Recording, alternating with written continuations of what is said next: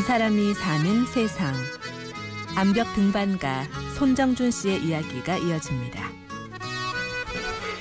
지금 어떻게 되셨어요? 작살났어. 작살났어. 홀드가 안 보여가지고 그냥 추락했어. 아, 잘. 어, 홀드가 왜 안 보이냐? 갑자기 여기서 컴컴을. 조금이라도 밸런스가 깨진다 그러면은 추락을 하죠.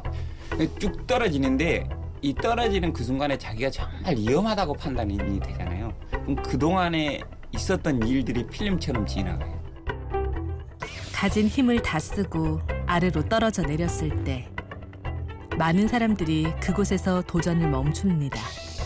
처음에는 올라가고 싶지가 않아요. 한번 떨어지고 나면은 머리끝이 깨끗해지면서 그때 그 공포가 엄습해 와요. 그러면은 그 순간이 너무나 싫거든요. 아, 저기를 또 가야 돼, 말아야 돼 하다가 밑에 좀 보고 어떻게 보면 밑에 사람들이 많이 쳐다보면 또 가야 되고요.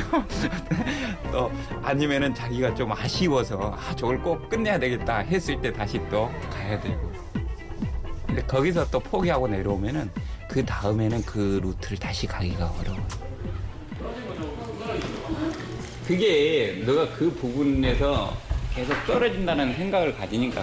그러니까 우리 내가 마찬가지야. 거기 오면은 너 기능 자체를 멈추고. 그러니까 잘 생각을 해봐. 이 부분에서 내가 떨어진 이유가 있단 말이야. 그 이유가 뭔지 찾아내야 돼. 자, 신발 신어봐. 실패에는 대부분 이유가 있습니다. 그게 뭔지 찾을 수 있다면 상황은 달라질까요? 왼발 발끝에 힘을 주고 쭉 잡아. 돌려.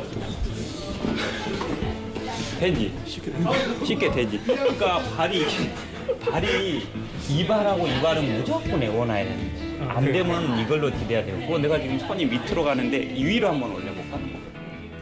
할 수 있는 힘은 이미 다 갖춰져 있었는데 왜 자꾸 같은 자리에서 떨어졌을까요? 야 이거 붙었는데 중간에 가다가 또 떨어질 텐데. 하, 근데 제일 중요한 건요. 본인 스스로 그런 것들 다 만들어낸다라는 거죠. 어, 내가 이걸 떨어지면 다른 사람들이 나를 어떻게 생각할까?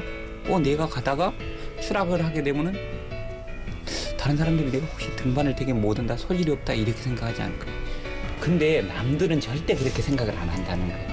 내는 어, 내가 떨어지면 어떻게 될까 생각하는데 남들은 신경을 안 써요. 가다가 떨어지면 어때요? 또 다시 하면 되죠. 어쩌면 자기가 만들어낸 남의 시선에 맞추느라 아직은 내 것이 아닌 것들을 하고 있었는지도 모릅니다. 쉬운 것들을 안 하죠. 다 어려운 것들만 막 하려고 그래요. 그러니까 결국엔 스트레스가 쌓이는 거죠. 그것들은 뒤에 가면 다 돼요. 밑에 기반을 쌓아서 하나 둘 나가면 계단을 쌓아 나가면 정상에 도달할 수 있는데 그 중간 과정을 다 무시하고 처음부터 마지막을 때리려고 그러니 그게 힘들죠. 손정준 씨에게도 많은 고비가 있었습니다. 어려운 난이도 앞에서 10년 동안 떨어져 내리기도 했고 마침내 목표를 이루자 커다란 공허를 느꼈죠. 등반 파트너인 아내가 또 자신이 큰 부상을 입기도 했습니다. 최대의 고비 사이에 즉 가장 어려운 부분을 고비 사이라고 그러는데 그 부분에 들어서면은 선택의 길이 없어요. 내가 거기서 가는 길밖에 없거든요. 그러니까 고도의 집중력을 요하게 되죠. 그래서 넘어갔을 때 손이 까지고 무릎이 벗겨지고 그러면서 결국에는 정상에 딱 서는 그 순간에 가슴 속에서 포릇한 희열이 올라옵니다. 성공했다라는 그 자신감이죠. 그래서 주위를 둘러봤을 때, 아, 내가 정상 너머에, 내가 봤을 때는 이 정상밖에 없었는데 그 정상에 딱 올라서니까 또 다른 정상이 있다라는 거죠.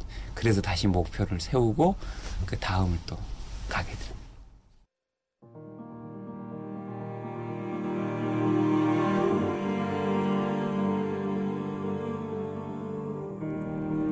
일생 동안 바위에 올랐고 바위는 그를 가르쳤습니다. 어쩌면 이 길은 구도의 길이었는지도 모릅니다.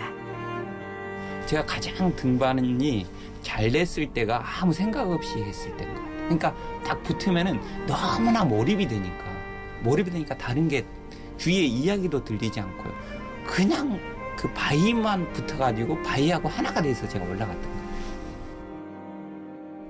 위에서 혼자 있을 때가 있어요.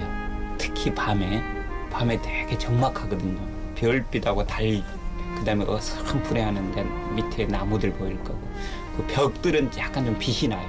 밤에 보면 약간 반짝반짝 빛이 나는데 그 대산에 들어가 있으면은 내 자신이 너무나 미약해 보여요. 거기 하나의 점밖에 안 되거든. 그러니까 자연을 이길 수가 없어요. 그걸 절대 거슬리려고 하면 안 되고 내가 그 하나의 하나의 개체의 존재라고 생각을 해야 돼.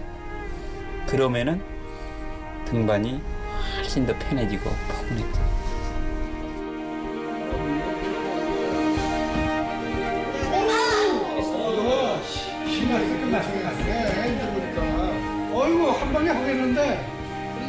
아웃으로 그렇죠 다 갔어요 더 가면 돼 핑크색 저기 연두색